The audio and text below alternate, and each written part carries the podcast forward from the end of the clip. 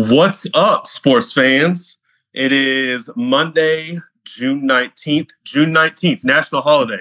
So we're running a little thin right now, boys. Running real Just- thin. Just a little bit. But I'm your guy, Kyle, your typical baseball guy. With us also, we have the Swiss Army knife himself, Mr. James West of Wild West Bets. And then Mr. Brayden Evans as well, beating the shift. So we're rounding it out. We're versatile enough tonight. We're doing good. All right. And then a little shout out from our boy Connor Rogers. I'm Connor Rogers with NBC Sports, and you're watching Athletically Declined Sports. Uh,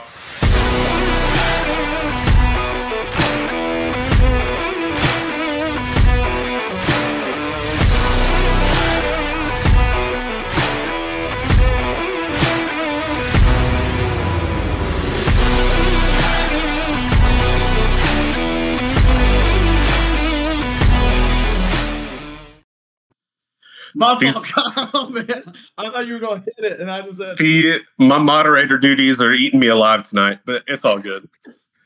So, this week in the world of sports, starting off after a fresh NBA Finals win, we are already looking at free agency. We got some news uh, as far as the trade market going.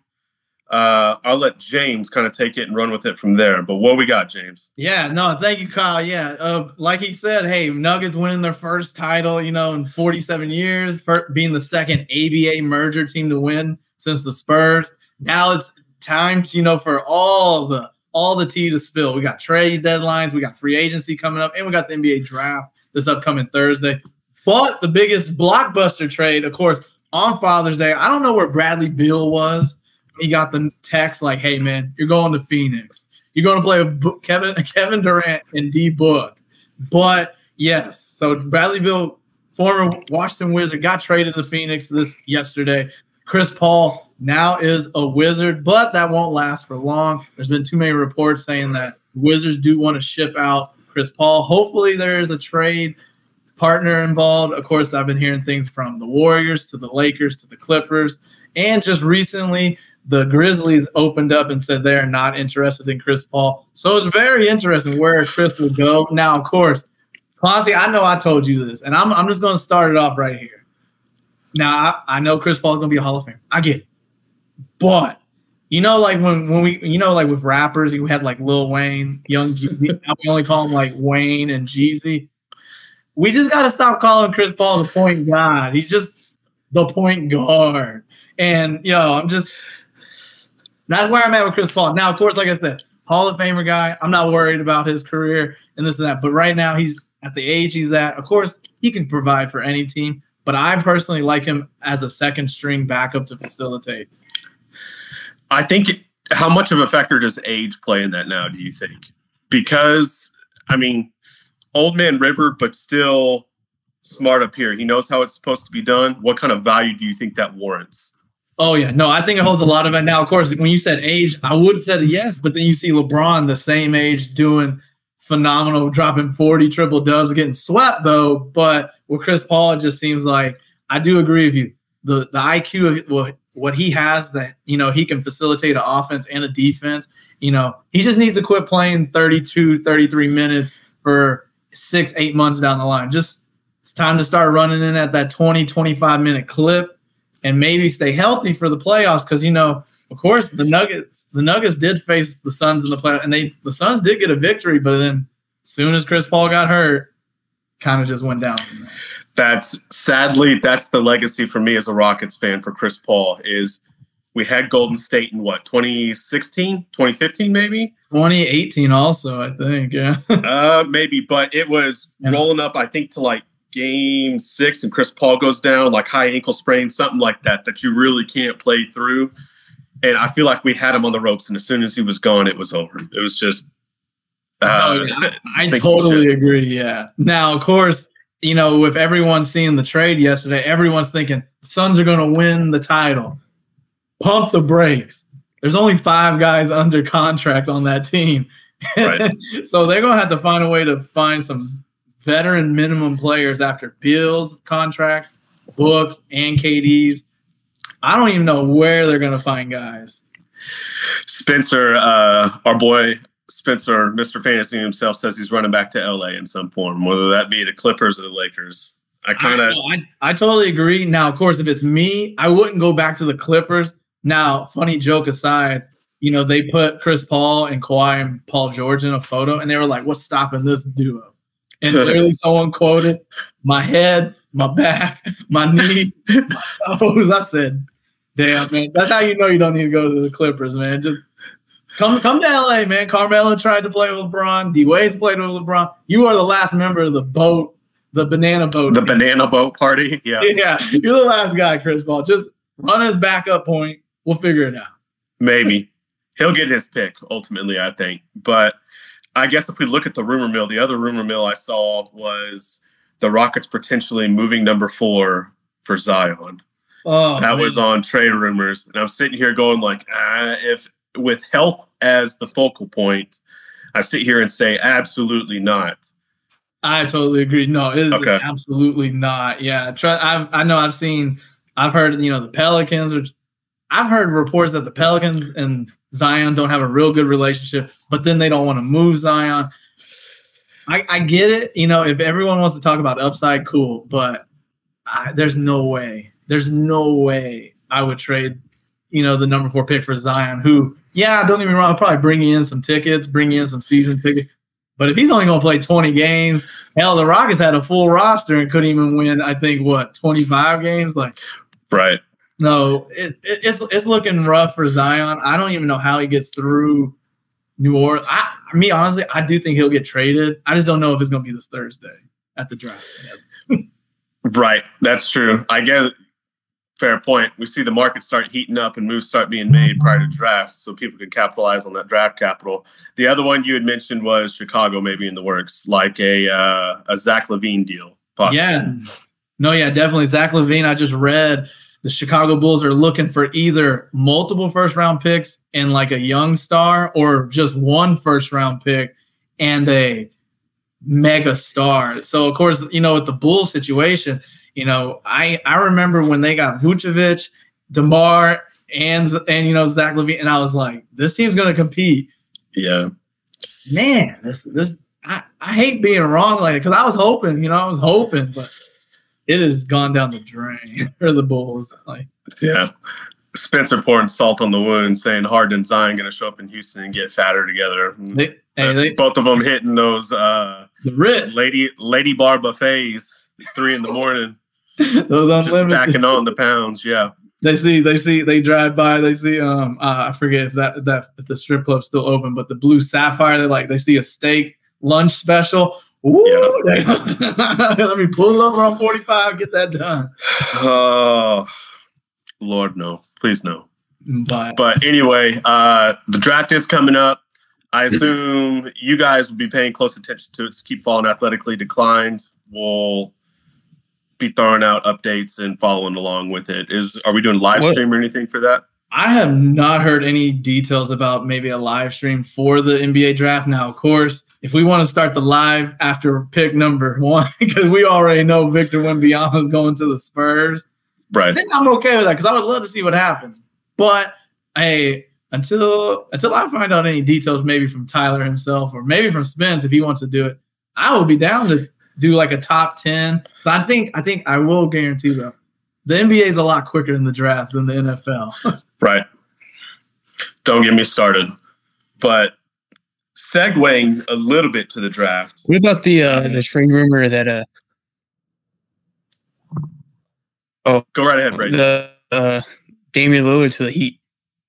Oh yeah, so yeah, definitely. Hey, rumor we, about, uh, we've been Damian Lillard going to the Heat. everyone's been wanting Damian Lillard to get traded. It just seems like the only person who doesn't want to get traded is Damian, even though he has come out with a you know a per- preference list, kind of like how Beal did as well. And Miami has come out and said they prefer Damian over Beal. Now, either or, both I feel like would work, but Damian would work best. Um, I think I've talked about this with Spencer. I would love Damian to be the one and take over some of that ball control, like being able to create your own shot. Because it seemed like with Miami, Gabe Vincent, the only time he would shoot would be wide open in the threes.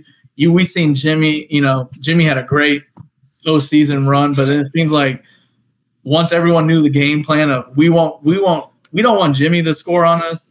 That's where you know if Damian Lillard's out there, he can of course can stretch out the three point ball, and it could probably help Bam and Butler. But of course, I don't know who's all going to get traded if that deal gets done. I know Miami's opened up and said they want to keep Tyler Herro. We'll see what happens, but I would love Dame. I would love Dame in Miami just because, just like Stephen A. Smith says, it's hard to win in Portland. Like right now, no one wants to come to Portland.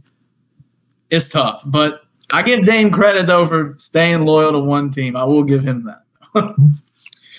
The Dame McCollum days that used to torture the Rockets are long over. I'll, I'll acknowledge that part. yeah. But the moment the moment I think about what Dame is the I think it was his rookie year in the playoffs against the Rockets. He hit that game winner with the championship. yeah, Yeah. That was rough. Ow. um, yeah. Okay. That's basketball. Uh, we're gonna segue into a little bit of baseball coverage. And baseball, Hmm. tie us all in. Brayden's another baseball mind. James, you're in the Bay Area. Still Yeah. for a little while longer. Yeah, just hey, just about 24 more days. I will be attending, I think, one more A's game. Of course, they Okay. probably won't be 27,000 like there were the other day with the reverse boycott game. Right. That's where I'm headed is reverse boycott. The Oakland A's packed the stadium for the first time since like a playoff game, and the fans start chanting, sell the team in the middle of it. And this is already after, or yeah, it would have been after uh, Mayor of Las Vegas signed the deal. The the stadium's already under works. They're going to start clearing space. That monster is going to get built. Oh, The yeah. A's are going to Vegas. yeah, hey. So hmm I'm excited. I'm excited. Now, me and Spencer have talked about it. We we would love to go out to Vegas for like a sports Oh, betting trip with when it's like the A's and the and the Astros. So I'm happy about this. Like you said, it was a reverse boycott game. All these fans like petitioned all this money to get people to wear these shirts, and they all chanted. And of course, and of course, I think the A's did win that game as well to keep that that, that one hot streak alive. But then, of course, as always, you know, as much as they were 27,000 people in there. Man, they're throwing beer cans on the field after the game. And then as soon as that happened, I was like, see, this is why y'all not going to have a team in Oakland. And hey, Vegas said, checkmate, bro. We passed the bill. Now we're just waiting for the owners to do the relocation approval. Now, I was told that's going to happen during um, All Star break this year. Quite possibly. Um, not sure completely on all that as far as the inner workings behind it. What I'm curious about too is logic states. So the problem with the A's has always been money, right? Team not willing to spend. They find creative ways to compete, how they build out that roster, the whole money ball facade, right? Yeah.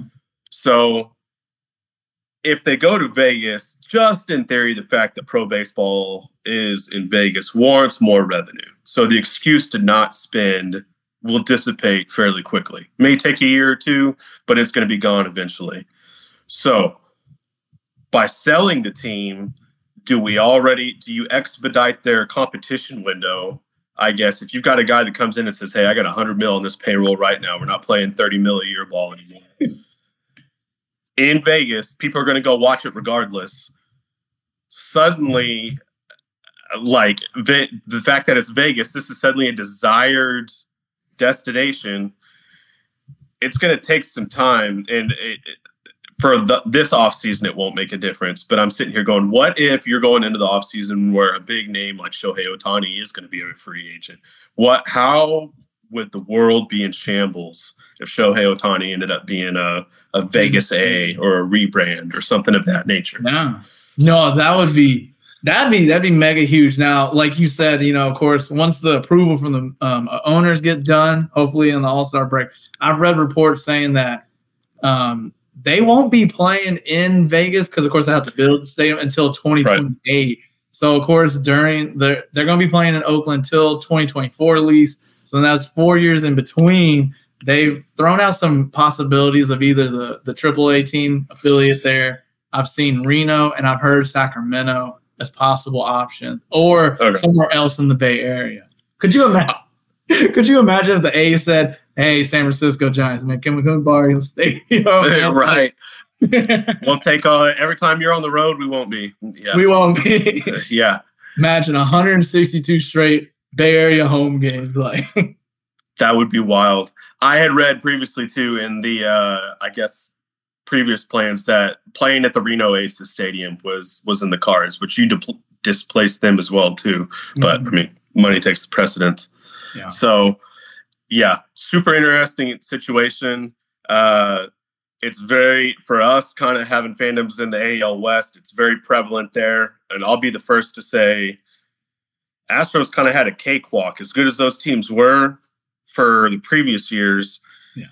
Angels weren't competing, Rangers weren't competing.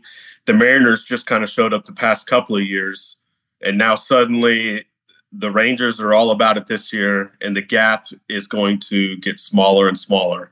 And the Stros aren't getting much better. I hate to say it. Oh, So- man. hey, hey, you you let me know how that goes because like like you said, like the AL, like you said, the AL West has kind of been much of a cakewalk for the Astros. Doubt, no, no doubt, like that might have been a cake, but they still beat the best teams to get to the World Series. Sure. Um, I so so I remember I think it was a little bit before uh, Jordan went down. I was worried about like Jeremy Pena's uh, slump after his miraculous postseason, and then of course Jose Abreu. I seen. I think what was I think he, yeah his first home run was in Oakland. I think for this right. Oh, where answer me this where where are we with the astros right now because i know like we've in our group text we've had some concerns but i don't really know it from in depth in houston Brayden, you want to hop in and chime in first on this one? Um, well, I saw a statistic that uh, the Astros have the second worst offense in the league without Yordan Alvarez, and that, in my opinion, is due to the young, the young talent on the team. There's not a lot of experience besides Abreu, Kyle Tucker, and Altuve. Oh, and Bregman. Those four guys. So the other five guys in the lineup are are young. They don't have a lot of experience in the league, and it's it's starting to show.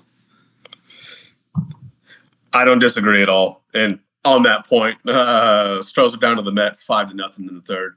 But uh, to further Brayden's point too, you have the two things we have to go off of are one numbers from this year and two historically how has the team performed so the numbers for this year are not good um, offensively it's feast one game and famine the next two or three so you're not winning series, you're losing ball games you should be winning, and then depth pitching wise is not there. Um, it's just as good as JP France was or has been. Uh, last outing, I think, might have been Saturday. I think gave up one run and we lose two to one. Can't win games if you don't score. true So uh, Brandon Bielak was options after the game yesterday. Um, with Shawn Dubin called up, so they recognize they're extremely thin. And so the concern to me is that anytime I've seen Dana Brown being interviewed on the topic, he's talking about bats. I want bats. Well, you're right. Offensively, you need to put up runs. There is no pitching depth there either. And I just you need everything. The- is the what it comes issue- down to. the the issue is when the pitching staff is on, the offense isn't going, and then vice Right. versa. When the offense scores five or six runs, the pitching staff's giving up 10, 12 runs. I mean, we saw that the other day. Uh, what was it yesterday against the Reds? yeah Right. The Astros were winning, going in, going in late, and then they end up losing. So I mean, Astros they need to either get get a, a good. I, I want Shane Bieber. I think they should go for Shane Bieber, and they need to get a big bullpen piece. And then from then from there they need they need a, an outfielder or a, a first baseman to be honest because I like Abreu in the DH. And on days that you want Jordan on the DH when he's back, you just stick Abreu back over at first. Right. But the the outfield is just so young that it, it's tough to to keep letting guys get at bats over and over again right. when they don't. so deserve the the sleeper thing that they haven't given us a timetable, but we see progress is Michael Brantley. So Michael Brantley, they said he's hitting at full power. Um, he's been taking reps pretty much only at first base. Left-handed bat thrown to throw into the lineup. Veteran presence. What's up? Yo, Yo, let's enter in our fourth member. Yo, Nick, What's going on, people? yo. Sorry if Nice of you to show up. took me forever to get into this. I apologize. You good? We haven't gotten to the golf yet. We're talking about monstrosity uh, disaster that is the Stros right now. So Okay. to recap, in uh, right, there could be reinforcements on the way um, with what's here, but I, I'm doubling down on what everybody else is saying. It's not enough. So uh, to double back, we have the numbers for this year, which aren't good. And we have history. History indicates this team is very scrappy, and most of those big pieces are still there. But history also indicates that they've gone and made the deadline deals that get you over the top. So uh, Brayden threw out Shane Bieber. I think, yeah, that would that would plug quite a few holes. I think he's expensive because there's another year of club control left. Um, the fun thing that would warm my heart as an Astros fan is if they could go get Zack Greinke and Aroldis Chapman out of Kansas City. Greinke's probably going to retire after the season's over, so he's a rental. Um, Chapman is, I think he, I think it was a one year deal. Um, still got some gas on his pitches. Lefty reliever. ERA is mediocre this year, which join the club. Everybody out of our bullpen outside of Phil Maton's been mediocre. So um, it's depth at least, and I think we could probably afford it. So this is why the GMs make the big bucks. Go pick up the phone, make the deal, and let's let's see where we end up after the All Star break. So now is it now is it possible, like you said, You let's said Aroldis Chapman that you go got- ahead. Oh yeah, so I'll, I'll Aroldis. Chapman. Uh, I, I just Brayden, wanted you're slower than than James. I think James, go ahead and go. Yeah, so yeah, I know. Uh, I- no, I'm starting to Brayden. feel- So, so like how like how possible would it be? Let's say let's say the GM pulls this off, gets B, gets you know Greinke and Chapman. You know, would you be happy if you got all three and then no like protection or not protection, no depth in the lineup like Brayden suggested, like with first baseman or outfielder to beef up the lineup? I think um, a lot of your offensive woes go away, or at least shrink as soon as Jordan comes back. Correct. So that problem could kind of solve itself. I think the need for a bat is still kind of there. Um, Brantley as well. Like I, I think he still has the ability to contribute if he can come back healthy. Um, keyword in all of this is being if. So we'll see. Time will tell. Okay, question. I think Brayden, I, me and Brayden had talked over the weekend, um, and I think he had made a comment about Jordan, like coming back, being healthy. Like whenever Jordan's off the roster, we have one of the worst offenses on the planet. But when Jordan is on the roster, we have like the second best offense. Right. Brayden had touched on that a little bit and acknowledged when Jordan's out of it, we're like number 28, 29. We're down there. But when he's on, you guys are right. Like, uh, he's definitely a catalyst. I Um, was late, so I didn't hear it. My fault. no, you're good. We we didn't talk about what what it was like when he's there. So um, yeah, valid valid point for all of that. Brayden, any take? I do take? want to make a comment on on Jordan Alvarez. Yeah, I want to make a comment on Jordan Alvarez. The Yankees are player killers. There's, and I have two examples for this. One's Jordan Alvarez because he sucks with the Yankees. He was god awful. The other one is Aaron Hicks. Did Kyle? Did you see what he's been slashing in in Baltimore since he he got picked up by the by the Orioles? no, I knew he'd made it to Baltimore, but I don't have He's any been, numbers. like- What's up? Yeah, he's he's been he's been like 375 with a with a 950 OPS since being in Baltimore. Okay. And so that's showing me and, and you're seeing it with with Aroldis Chapman to the to the Royals that he's throwing as hard as he's ever been. He's in the zone, he's not getting hit a lot. And so it, it just brings the question how what what is the Yankees doing to to these players that are that are killing careers? Big spotlight. that's like every effing guy that's on LeBron's team shooting one for 40 from the three point. And then Jordan Clarkson and all them boys are hot after, once they don't play. That, that's really what I that's what I'm hearing, man. It's like they wear that Yankees jersey. Man, hey, the nuts get a little tight. You know, everyone's scared to get traded. You know, It's like being Samson. You lose all your power if you cut your hair. All them guys lose their power when you make them shave too. Grow up, Yankees fans. It's 2023. You don't have to shave like that no more. Wait, is that a rule? Oh yeah, Yeah, that was Steinbrenner's rule. Yep. Yeah. That's I when Johnny Damon was a Red Sox, and when he went to the Yankees, I was just like, no. Yeah, it's weird to see some guys. hair? You can do a Yeah. mustache. Exactly. That's so dumb. So, yeah, it's weird too when you see guys that like they don't have the no trade clause and they go there at the deadline. They, they shave. You're, oof. Yeah. Yes. Right. Right now, Braden could be on the Yankees right now. Us three, no, we're screwed. Nah, I'm out. You're on second, uh, Nick, but you just got to trim the, the goat. Dog, no, this ain't ever going away. This can't go away. This can't go away. I've gotta have this. If I don't Yeah, have this, I've already shaved this. I don't want to shave. Gotta let the mullet grow, dog. Gotta let the mullet go. Yeah, I'd be finding muscles to hurt if I ended up in New York. Put me on the IL. I'll see you guys in spring training elsewhere, but ain't doing that. So, other than that, baseball, uh, All Star game is a couple of weeks away for us. The first rendition of the All Star ballot is out, and it's honestly, guys, it's not that bad. I have a few quarrels with it. Um, biggest Now, quarrel. Would you agree, Kyle and Brayden? The MLB voting system is way better than the NBA voting system. Like, because there are sometimes I think NBA players shouldn't even got shouldn't even get voted in as an All Star. But of course, it's that big name brand, so then they're all, an All Star, and I'm like, they're way better players in the season. Is that like that for baseball? So the saving grace for baseball is that the fans can only elect the starters. The coaches and I think the players elect pretty much everybody else.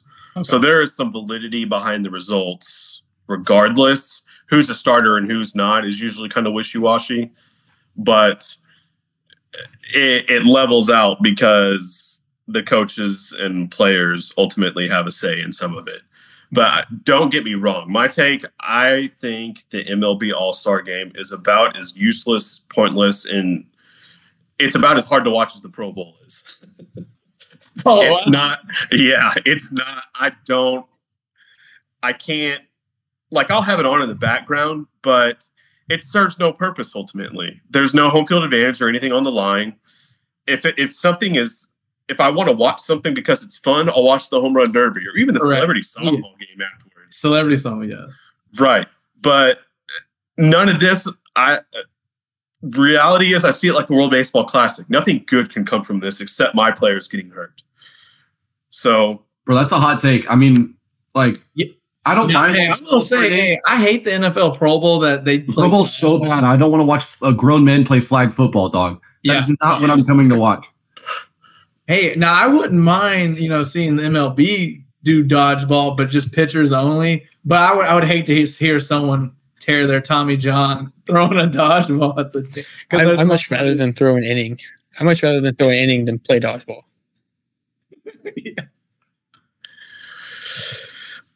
Right. So my biggest snub thus far, which we're only through round one of voting, um, is the National League outfield. The top three vote getters are Acuna, Mookie Betts, and Lourdes Gurriel Jr. So Acuna's had a killer season. Definitely deserves to be there. Betts has done Betts things, which is good. I think it's all star worthy. Gurriel has come on strong, but the name that's missing that I think needs to be in there is Corbin Carroll. Corbin mm-hmm. Carroll has kept the Diamondbacks on the map. He's probably going to force his hand into winning the NL Rookie of the Year. The guy is a dog. He's just, he's five tools, dirty jersey every game. He's fun to watch. It's, I think he needs to be a starter for the NL All Stars. Um, the fans can correct that with voting. Go make it happen. I'll be voting that way. But if there's a snub thus far, I think that's it. Hmm. So, again, if you haven't voted, MLB.com, you got a couple more weeks to get it in. Um, and then and then not watch on uh, Not watch July. Yeah. on the All Star game. Kyle's pushing for this Diamondback player. Put, put him in. crap, I missed the game. I the will not be day." No. watching the game. hey, if Corbin Kyle, Carroll if Corbin Carroll gets elected as as a You'll starter. I'll I'll put that as a metric. I'll I'll turn I'll tune in. tune- If now, Corbin Carroll makes it, will you do a watch along, Kyle? Oh man, there'd be so much dead air for content on that. We'd be telling like dad jokes halfway through that thing. Now, Uh, uh, how do you feel? How do you feel? I think I read something that Mookie Betts, if he makes the All Star team, he said he would commit to the home run derby. Now, I've never thought of Mookie as a home run getter. Now, I could be wrong. Maybe I don't know much about Mookie. Is he from the Seattle area? Is that why he wants to be in it, or because No, he's he's- in Seattle this year, correct? Uh, good question. Actually, um, I'll verify that in a minute. But no, he's from the Nashville. is. Okay, he's from the Nashville area, Tennessee. Oh, okay. So- Okay. I was wondering why, like, he would make that commitment. Uh, Right. And so he's saying that too. He's got 17 homers on the year already. For Mhm. him, even he typically puts up decent home run- run numbers, but that's strong out of the gate for him, Okay. even for the league. I think Ohtani was leading He's the at league. 23? Right. Exactly. Mhm. So that's not far off pace. How many games into this end of the season are we? Uh, I think right now, what are we at? 79 right now, 80 right now? And we're going to get to. we're so pulling it off bet stats. Dodgers have played 69 games. Okay. So, um, yeah, that's a little more than a third of the way through the season, too. So, keeps that metric up. We're north of 45 in the 50 realm for 162 games. It's good stuff for a center fielder that's a five tool player. That's pretty good. So, the other thing about that, too, is they'd had a problem with getting guys to commit to do the home run derby in previous years just because the theology behind it says it messes with your swing your hmm. timing and everything. You go up there, and the mentality is just to hit it as hard as you can, hit it in a certain spot. Obviously, you don't use the whole field. Uh, just it, it's not good for hitter mechanics. Um, and I've never been in that situation. I don't know. Brayden has more than I have, but it may be hard to differentiate that after the fact. So. Uh, I don't know. I'll, we'll see who else commits to it as well. Hey, I know Pete Alonso. Hey, he, he don't give a damn. He'll show up. No. He's like, I need him to come out like Stone Cold Steve Austin for these things now because he's like the only guy who wants rip the jersey, yeah, buttons, wear the heavyweight belt to go with it. That'd be sweet. to be sweet. But just I'm throwing my own metric under the bus or my own self under the bus because I didn't predict any of this. But the top five in the power rankings currently are the Tampa Bay Rays, been there Okay. pretty much since week one. The Atlanta Braves, okay, they were kind of my pick to win the whole thing. The Texas Rangers, Ugh. yeah, I know. Four, the Baltimore Orioles, Okay. and five, the Arizona Diamondbacks. Damn. It's weird seeing the Diamondbacks there because they have not been anywhere near the top five, even top 10 for like years. That's that's kind of my point and where I'm going with it is Even with the Orioles, like man, those two teams that you said for him, but now I know the Orioles a little better past year than Diamondbacks. But man, like like Nick said, through history, it's like, man, I remember the Orioles like tanking. It seemed like for the longest. so I what don't we mind see. seeing Arizona there. I really don't. I mean, like, I don't have like a hate for the Diamondbacks. I No. like their gear. I like their kits. I don't watch much of their games, but like, they they go out there and look up. Nick, did you just call the jersey the kit? Look at one way. Brayden, go. The, it's a jersey. It's Shut a, up. this ain't MLS. What's up, Brayden? So, my opinion on how on how the rankings are right now is it's not about how you start, it's about how you finish. Because if we're going to be honest, the Astros, the Yankees, the Dodgers, I mean the Braves, of course, the, the, the, they're going to make the playoffs. Like it, it's a matter of time before the Texas Rangers decide to, you know what, we've had enough of this winning stuff. Let's let's dial it back. The Baltimore Orioles, I hope, I hope that they stay up. I hope the Baltimore Orioles stay in the top. But with the Diamondbacks, I just don't think they end up winning the NL West. I- I, I just think the Dodgers will come out of nowhere like they do every year. The Astros do the same thing. I'm not worried about them in third place right now. You know, I mean, the Angels and the Rangers they they're having their fun, uh, but it's going to end soon. But these teams, like even with the Pirates, they were in first place for what May and half of June so far, and now they're down to third. And Yeah, it changes right. so quick. Right. It's fun to see too. To further with the point, like I I like the Diamondbacks and the Orioles both, just because they're not supposed to be there. To Ferdinand Brayden's point, this will level out eventually, but the fact that these teams are playing well, they're young, they have all these guys that they have been bad for so long, they're just dripping talent in the farm, and those guys are starting to come up and contribute. But it goes back to like pitchers. When pitchers make their debut, their first two outings are typically lights out. They're awesome. And then the more tape we have on them, the more we can compare them and figure out their tendencies. They'll start to come back down to earth. So that's on the cusp too. They're going to come back down to earth, both these teams. But it's fun to see it the way it is currently. Yo, yo, where, where, where are my Miami Marlins at in this power rankings, man? These boys have been killing it. I've been seeing you. God, they're like 12 out of 15. Of course, They- now, you know, our best hitter is not. No comment. He, he cooled off after he hit that 401. He said, I'm going to go like over 15. Hey, Luis Arraez is number one in the second base voting for the NL for the All Star games, as he should be. Yeah. The dude is just an all around good hitter. Uh, your Miami Marlins are top 10. They're number nine. nice. So Doing need good. Sandy Alcantara to put it together. Eury Oh. Perez. Sandy, yeah. Yeah. There there's some dogs there, man. It just hadn't quite panned out all at once. So Mhm. Now, um, out of you think, because I, know Brayden, because because he's right, because you know once the Dodgers pan out, do you think for that uh, NL spot, you think it's going to be a dogfight between the Diamondbacks and the Marlins oh for the NL for the NL wild card? Because I'm assuming like Okay. Brayden, like the Dodgers is going, you know, win a couple games and then boom, they'll be first. I'm not worried about the Padres for some odd reason because it seems like pitching. I don't know. Is pitching the issue in San Diego? Because I know the lineup looks pretty beefy, but supposedly they're not batting a good average. I've been hearing. Right. So, yes, ultimately, Padres have dumped a bunch of money into like Blake Snell. Blake Snell's got an ERA north of like four and a half, five, just very mediocre. That's kind of the metric for it. You Darvish is still holding on. Musgrove has been slapped around this year. He's got an ERA north of like five. Um, I think pitching is just the league is adjusting to these The, rules.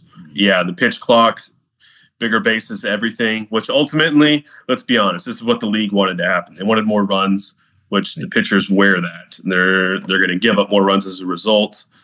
And this is where we sit. Um, as far as the wild card games go, man, it's hard to tell this early, but I think you can make the argument that NL East is the best division in baseball. So your Marlins are in there as are the Mets, as are the Phillies. Uh, the only team that is definitely not in it is the Nationals. Yeah, not even close, man. So uh, it could be. Uh, I will come down to the wire, and anything can happen. So, all right. So, baseball talk. I feel like the biggest happening over the weekend from from Thursday through Sunday falls in the realm of Mr. Nick. You want to take it over? What happened this okay. weekend, Nick? U.S. Open. We had a we had a friggin' event. Um, so this was the first time that the U.S. Open was hosted at LA Country Club. For those of y'all that don't know about LA Country Club, it's like on Sunset Boulevard. Like it's like the Playboy Mansion is on the golf course. Um, like super super exclusive country club. Um, to the point of where your entry fee is two hundred and fifty grand. Um, you have to wear tailored pants phones are not allowed on the golf course. If you need to make a call, it has to be inside of your locker room with the payphone. Like there's like I think Rory came out and said that this like the research he did on the golf course minus his practice rounds was watching YouTube videos on the golf course because like you cannot get on that golf course. It's so exclusive. a lot of people really voiced their opinions about this this golf club, and they did not like it. I mean, there was nothing really like super special about it. Their par four, their par threes were stupid long or stupid short. There was no in between. They had multiple. They had two par threes were playing at 270 and 290. Some guys hitting three wood, some guys hitting driving iron. Then your monsters like Rory are hitting four iron, which is absurd. Um, but then one of the other par threes was 81 yards. So That's my kind of par three, man. very gimmicky. What do you say? That's my kind of par three, man. Shoot, I can't do the 290s, man. I'll take that 81 to But dog, dude, the, the green was about the size of my finger. Like it was just super long and wide. And then it was just there was no depth to it whatsoever. These guys were throwing it mile high up just straight up in the sky to get it to stick. But a lot of these guys just really didn't like the golf course. Um, it was really gimmicky. They didn't like the fescue around the greens. It made it really tough. But I mean, I think Matt Fitzpatrick came out, which I'm not a huge fan of that guy. But I mean, he's honest. Like this golf course wasn't like. I mean, in my opinion, is it a good golf course? Absolutely. But do I think it's U.S. Open worthy? Eh, I don't know. Like I would rather I'd rather see other golf courses out there. Um, but we had a new winner of a major. Wyndham Clark came out and won it. Um, it's hard to say that because I wanted my boy Ricky to win. Oh, I'm We, we needed Ricky to win for the guys. If you know the under, if you know the backstory, we needed Ricky to win. Oh, oh my gosh. but no, I, I I really wanted Ricky to win. He did, but he's such a class act. I mean, literally, I mean, whenever Wyndham won, he walked up to him, gave him a congratulations, hugged him, whatever. He walked off, and then 15 seconds later, he walked up and he hugged him again. Um, and Ricky, after the press conference, was asked what he said. He's like, "Your mom's watching, and she's really proud of you." And I was like, "Dude, I, I love Ricky. He's such a good dude. I mean, even when shooting four over, watching the guy you're playing with win it, like, still there to be a good, a good guy. We still got top five. So I mean, guys been playing. He's just got to get that Sunday round in. Wyndham Clark, his best finish before this U.S. Open when he won was tied for 75th. He missed the cut on a lot of different majors. I want to say he hasn't played in the Masters at all since turning pro. So 2019 to 2023 hadn't played on it. I'm looking, I'm visually thinking of a like mentally thinking of a graph right now. I want to say he was cut from the PGA in 2019. I think that tied 75th was in 2020, um, and or they skipped 2020 because of COVID. Um, in 21, he got that tie 75th, and he was cut. And then I think he played all right this year. Um, but like the PGA, I mean, there was just nothing. Wyndham Clark had not been on the planet. then a few weeks ago, he won, and then now he's here winning the U.S. Open. I mean, that was just a big win for him. I mean, that really catapulted him into where he needs to be. I want to say he's in the top 30 in the official World Golf rankings now. Um, what also pisses me off is Scotty's just kind of like cemented himself as number one in the world with this with his top five because Dog doesn't leave the top top five. He does not.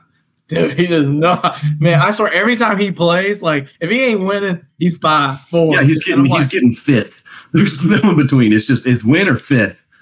Oh like, damn. But like, I mean, I want to say his his official like his points are like 150 or like almost 200 over Jon Rahm, and then Rory's like I want to say 50 or 60 behind him. So it's a big gap. I think Scheffler's really just kind of cemented his world one um, with just his performance. But I'm excited to see what the Open has. Um, it's going to be, I believe, it's at Royal Liverpool. Yeah. Um, my pick is still Viktor Hovland. Um, Come on. I, I'd love to see him win. He he just won. Um, what did he win? What tournament was that? It's gonna piss me off. Anyways, he Well, just, he just won the Memorial, yeah, right? Was it More. Jack Nicklaus? Um, in Dallas. Yeah. Big win for him. He needed that, and I think I want to say he got top ten in the U.S. Open this week. Um, I think he ended up sneaking into the top ten. Um, but I think he's still my pick going into the Open. Um, I'm really Viktor excited. Hovland He's finished number. especially another thing that happened with that merger going on we talked a little bit about last week with all the mess that's going to be going on there we're going to see the travelers next week with all these LIV guys coming back. Um, i think brooks brooks made a comment in the press conference that he's like all right i'm out of here. See you at the travelers next week. And then he walked off like laughing which i thought was great. Um, but what do y'all think? Y'all think this whole LIV kind of just to backpack off of that what do y'all think of this LIV stuff going on? Do you think they're just going to be playing normal tournaments and then LIV's going to have their own? did y'all see that new guy that's actually going to be over like the PIF like merger thing? He was like some guy least that was like big in oil and stuff, getting like a ton of money right now. Um, what do y'all think? So Viktor Hovland came in even, uh, finished 19 overall 19. Oh, on the big board. Kyle, you want you want to ask you want to ask Nick about the LIV time? You were interested in that. So yeah, to kind of piggyback into this same topic, James and I were talking about it ahead of time and hopping into the Twitter sphere, watching kind of the videos of some of these guys as the news broke. Half of not half, but there was a good chunk of them that were in the middle of filming for Full Swing season two when yeah, the I'm so excited for to see what happens with that. Oh, I am too. But my point to James was how strategic was the release of this? Like, has this been done for months? And they're like, we're just not going to sign it and release the data until we're being strategic about it Hmm. as far as when we can capitalize on it the most. I mean, the, the the hard part is there's still not much information out about it. Sure. um like it, there's so much in the air there's so much potential for what ifs right and like i mean wesley bryan was going crazy on uh on twitter like flaming the pga association i think john Rahm was very vocal about the fact that he felt like betrayed and was very upset um like I, I- I think the only person that wasn't like upset about it was Rory, and Rory's like, they can't be here. They need to go away. like I can't stand them. Go away. That they don't deserve to be here. And I'm like, dog, deal with it. Roy Roy acting like one of them girls. I forget the girl's name on Mean Girls. She's like, you can't sit with us. You know, it's like Brooks and them pulling up. They're like, yo, who's sitting at the table now with a big bag and the gloves? I'm looking forward to the drama. My wife watches like Vanderpump Rules and all these trash TV shows. This full swing is going to be mine. I want Brooks to pull up, pull that horseshoe out of his mouth, and just throw it down on Rory's shoes. Say, "What's up?" I don't think that's gonna happen. I don't I think that's gonna happen. I wish that'd be great. But Yank. Maybe we'll maybe see. Patrick T will throw Patrick Reed will throw like a golf tee at, at Roy. Like, Oh yeah, and then Yeah. and then Rory's gonna threaten to take him to court for harassing him. Yeah. Oh, Spencer Not Spencer commented saying Gretchen. oh. Gretchen poor, Wieners. poor Spencer knew who it was. Now, Nick, hey man, I wanted to ask. So I talked about this also with Kyle. So of course, after day one, you know, there was a you know, of course, record breaking or record setting days with Xander and Ricky both being eight under after round one.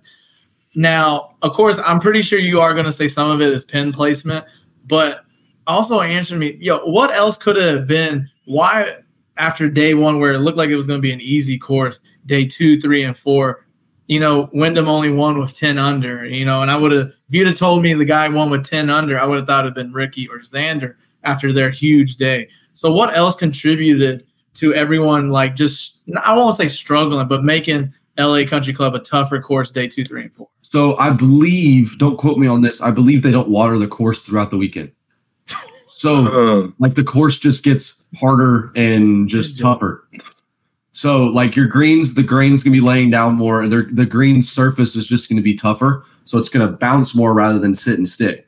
Now the pin placements on Saturday are usually the hardest. Um, Saturday is kind of your moving point, and if you can stick it, you're good. But if you're off, you're off. Mhm. Um, and also, I think one thing that kind of got in the head of Ricky is Ricky hasn't closed in a long time, and neither is Xander. Um, like those guys, those guys are good out the gates, and I'll, I'll throw Jordan Spieth in there too. Jordan Spieth's really, really good out the gates usually, um, and then they kind of they either are on for the rest of the weekend or they just they they puke all over themselves. Hmm. Um, and there's no in between. I think Rick, we saw that with Ricky and Xander. Um, I think the course conditions kind of got to him. Those pin placements got to him. And if you weren't perfect on your placement, specifically off, I mean, off the tee box, if you were in rough, you were hitting out of six inches of rough. And it's Bermuda rough. So it's super thick and it's super sticky. So it just takes your club. There's no chance. Like, I mean, Ricky, on, I want to say on 18, um, he, no, it wasn't 18. It was one of the last par fours. They try to drive the corner because it's a shorter hole. I think it is 18. Um, but if you're in that rough, you can't go for the green because of the pin placements. Like you have to lay up. Like you have a 130 yard shot, but there's no chance you can get it to the green. Or if you do get on the green, it's going to jump off, and then you're in some more fescue. So it's just a mess, right? But No, I think the reason for it is because they don't water it. Um, they keep everything really, really dry as much as they can, um, specifically those greens, so that they just are basically like hitting off a tile. Um, and they're also the grain starting to lay down. It's going to be drier, so it's not going to be as.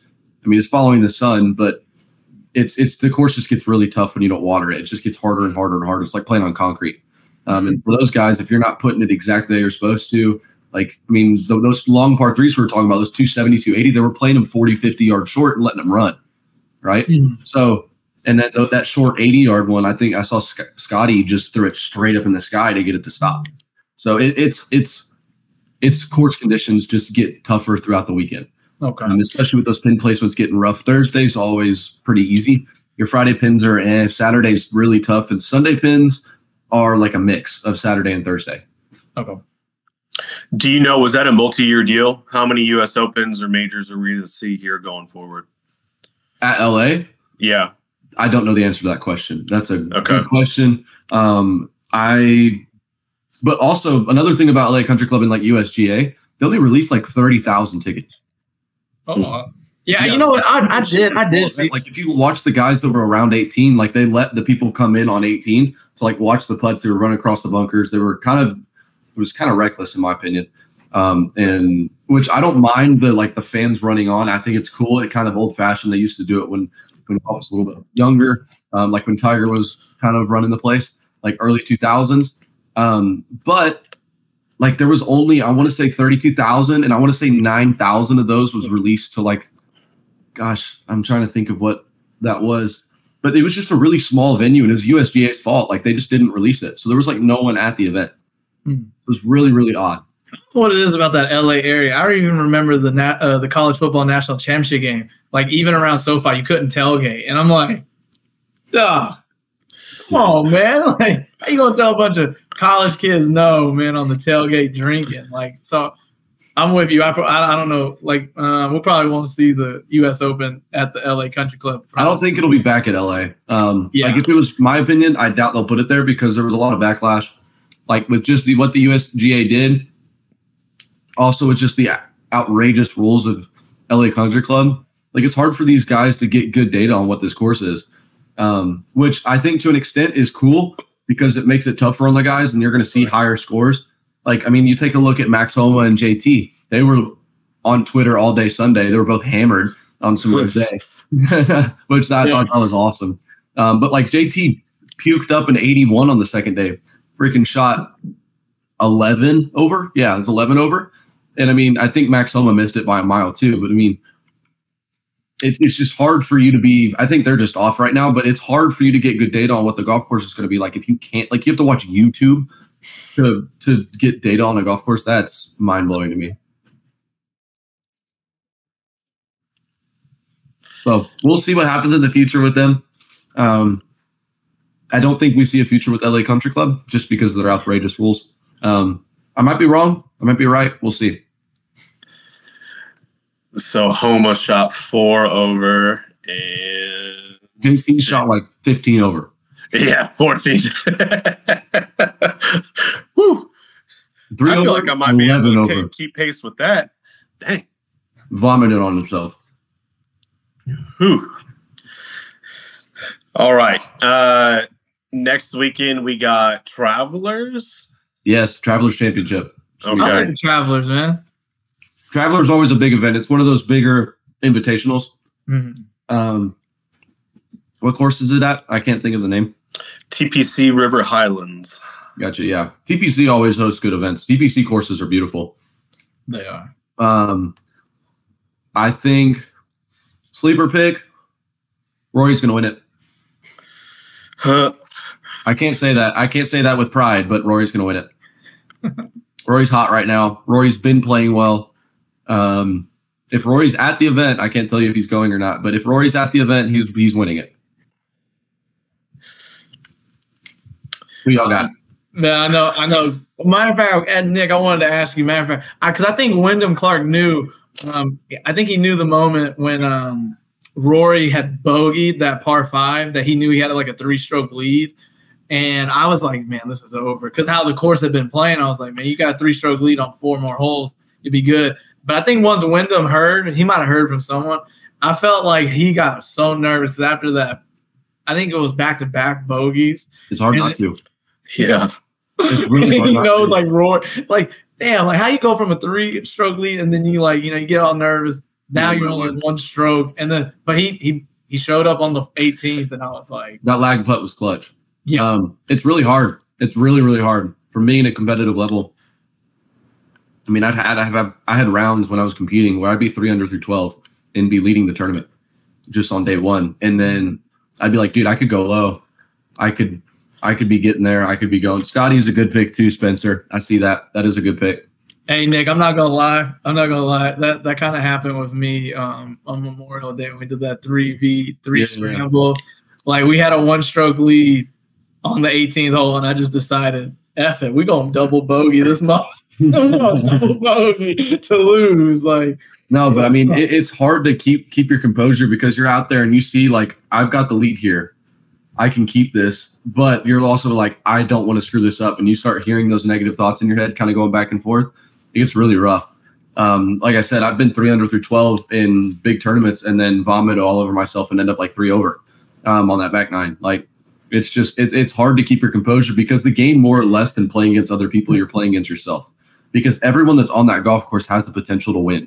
It's just whether or not you're going to be you're going to be able to kind of keep your screws in and buckle down and get get to it, right? And I think that's with a lot of sports. Like if you, I mean, Brayden, you can probably attest to this. Like when you're out there and you're hitting, there's no one that can touch you. But when you start getting in your head, like, hey, I missed a few here, missed a few there, it gets rough. And especially when you're at a high level, like say for me, I had to qualify to get into my tournaments, right? So like I could be qualifying really well, I could be playing really well, and the instant I touch the course, like when I actually make it to the tournament, it's just all hell breaks loose. Everything starts going around. I start, I start slicing it off the tee box or whatever, right? Putts aren't falling, and that's just that's part of the game. Is it's so mental. It's it's so much against yourself rather than against another person. Like I wouldn't even say the reason why Wyndham ended up only winning by one stroke was because Rory was there. It's it's simply because he's like I don't want to screw this up, and he ends up screwing it up, just not had enough. Yeah. No, that's how I feel. Yeah. I think, yeah, I think it was actually, I think it was before Memorial Day. I think I shot best shot, like I, I shot an 88, probably could have shot an 84, depending on the greens and regulation.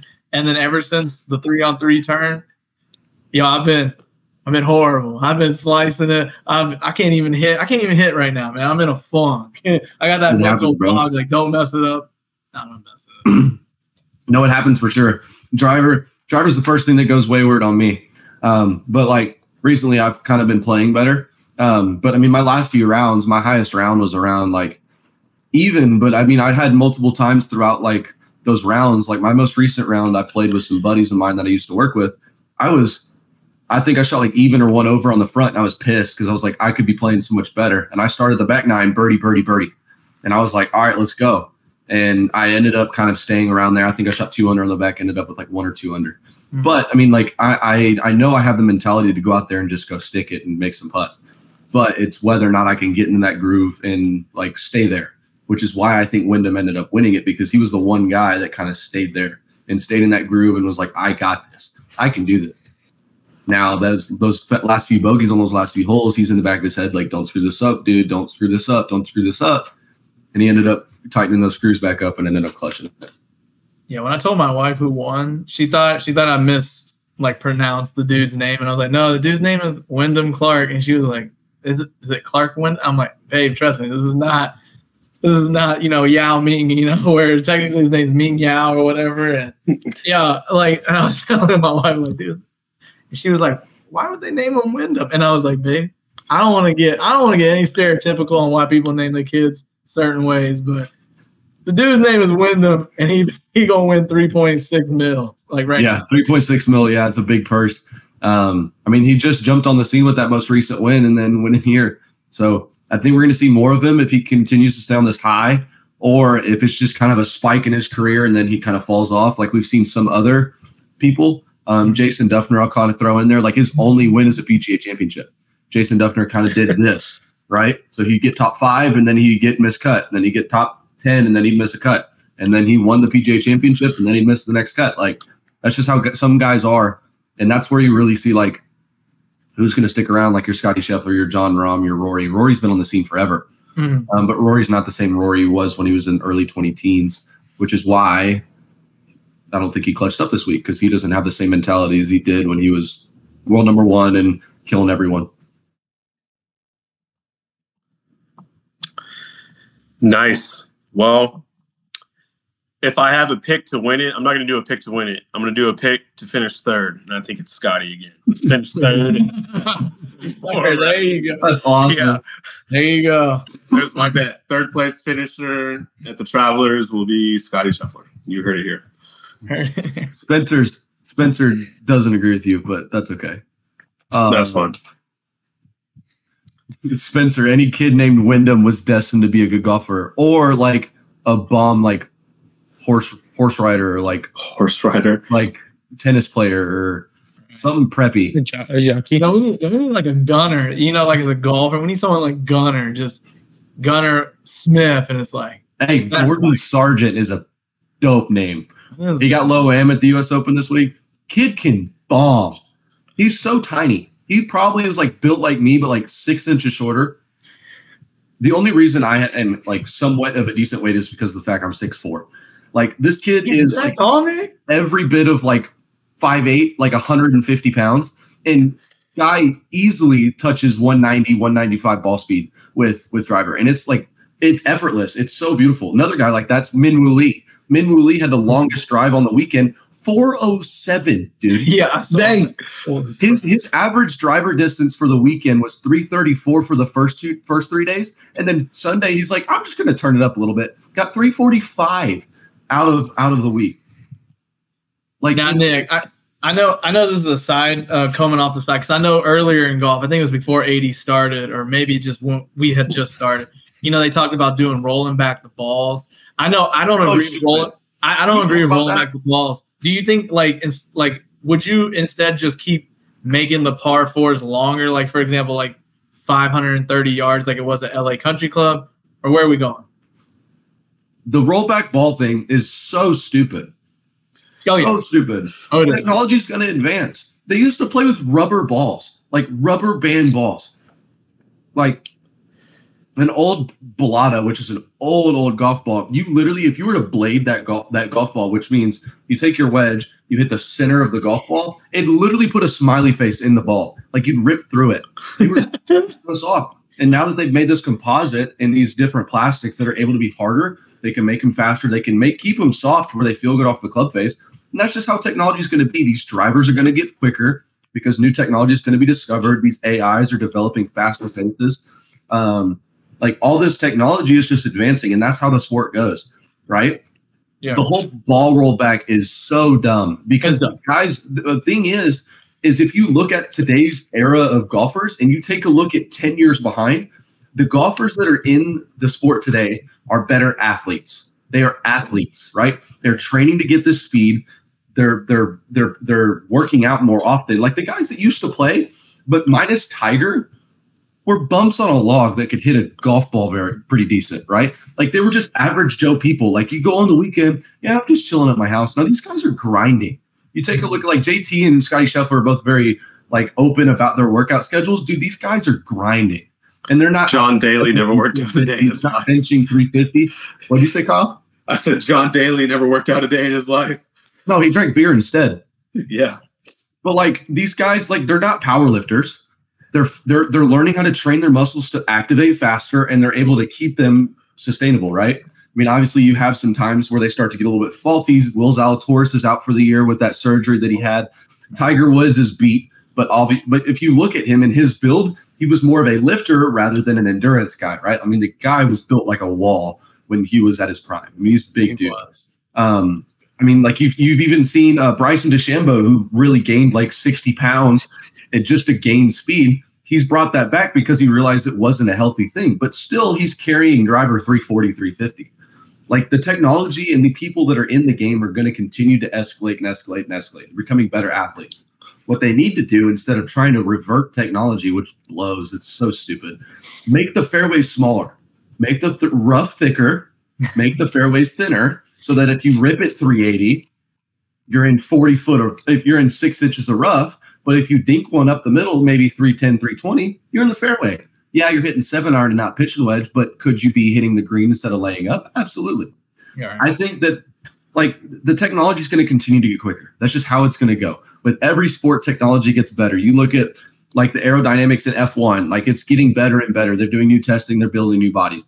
You take a look at like tennis, like the the the materials they're using to make the rackets are getting lighter, the strings are getting tighter.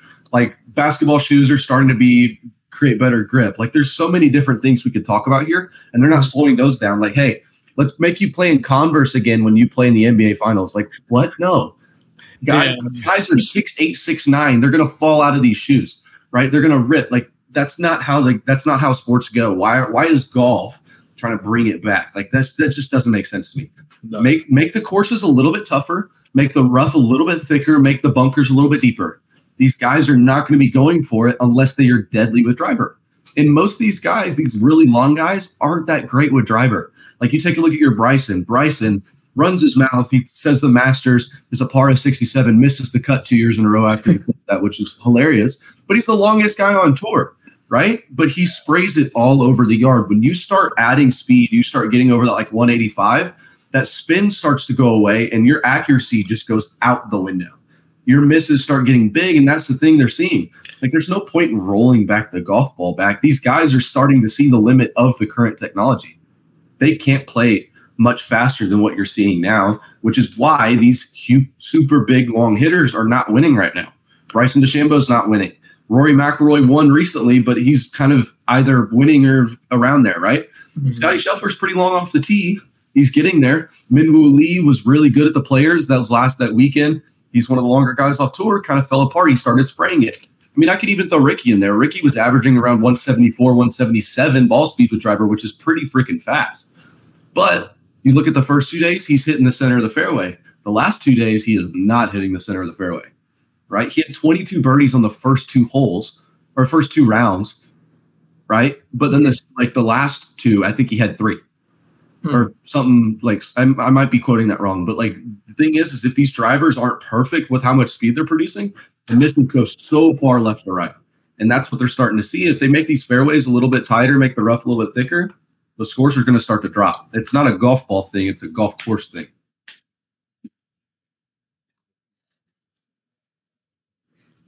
Nick got all the science. No, you got all the science behind it. I wish I knew baseball as well as Nick knows golf. I'm a nerd, dude.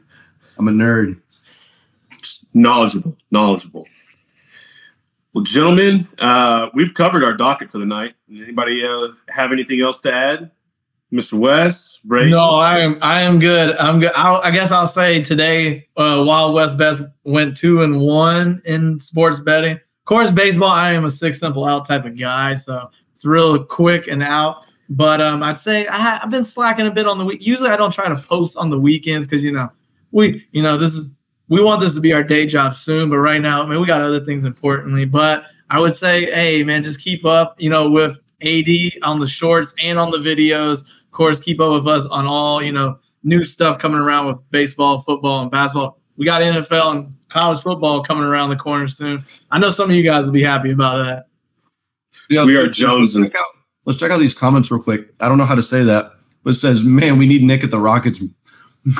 Dude, yeah, dude, I. I didn't know you were six four. Like, of course, I've never seen you, but you said I'm six four, and I'm like, I'm I suck at basketball. Do you? I'm so bad. I'm the only six four human being that cannot dunk. I can grab rim and get my wrist over, but there's no chance ball goes on the rim. Also, if you like, I I am built to play basketball. Like I am not good at basketball. Oh man, I was about to say, man, I'm about to have Nick on my pickup team. I'm having my big boy chance being my pick and roll, and Nick just getting boards and I can. I can play defense. I can play defense, but if you need me to put it up, I can't. I can't.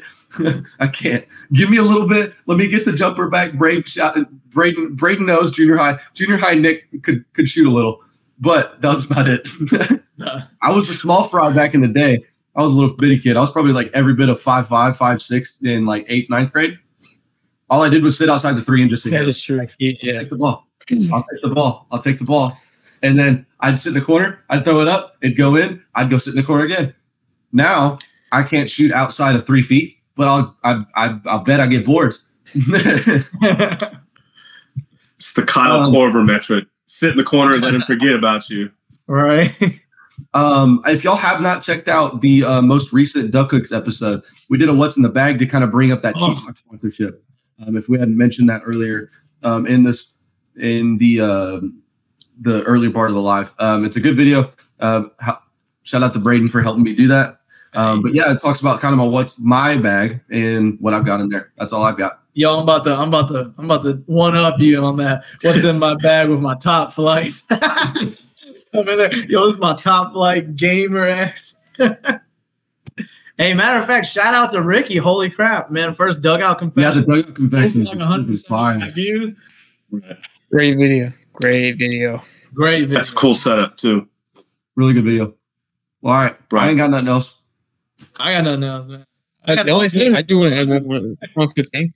One, Go ahead, one quick thing. If if uh if y'all out there aren't watching the College World Series, tune in and watch the College World Series. Every game's been good, and it's going to be exciting to see how who comes out on top. That, that's all I got. A little quick thing before we jump off. Who you got, Brayden? Who's your winner? Uh, I have Wake Forest, Florida, to be honest, in the final. Wake Forest is tied right now with LSU in the eighth inning, but I got, I got, I got Wake Forest, Florida. All right, but We'll see how it goes. Um, I had LSU going the whole way. We'll see. This is the battle of it between me and Brayden, I guess. Paul Oh, James, we're asking. for. We need the odds. Need the odds on, man.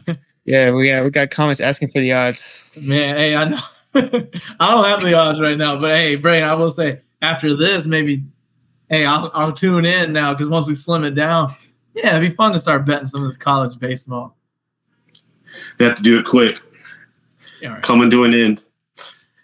Well, all right, boys. Uh, like Mr. West had said, stay in touch with the Athletically Declined Network with all the content coming out. Follow us on socials. Wild West Bets has stuff coming out on the reg. Duck Hooks has a new episode out. Uh, it's baseball season for me and Brayden, so there will be content coming out on the reg as well. Um, you got the Travelers Championship this weekend. We're in the heart of baseball season. NBA draft is next week. There's a lot going on in the sports world. So, everybody pay attention. Thanks for joining us. Later.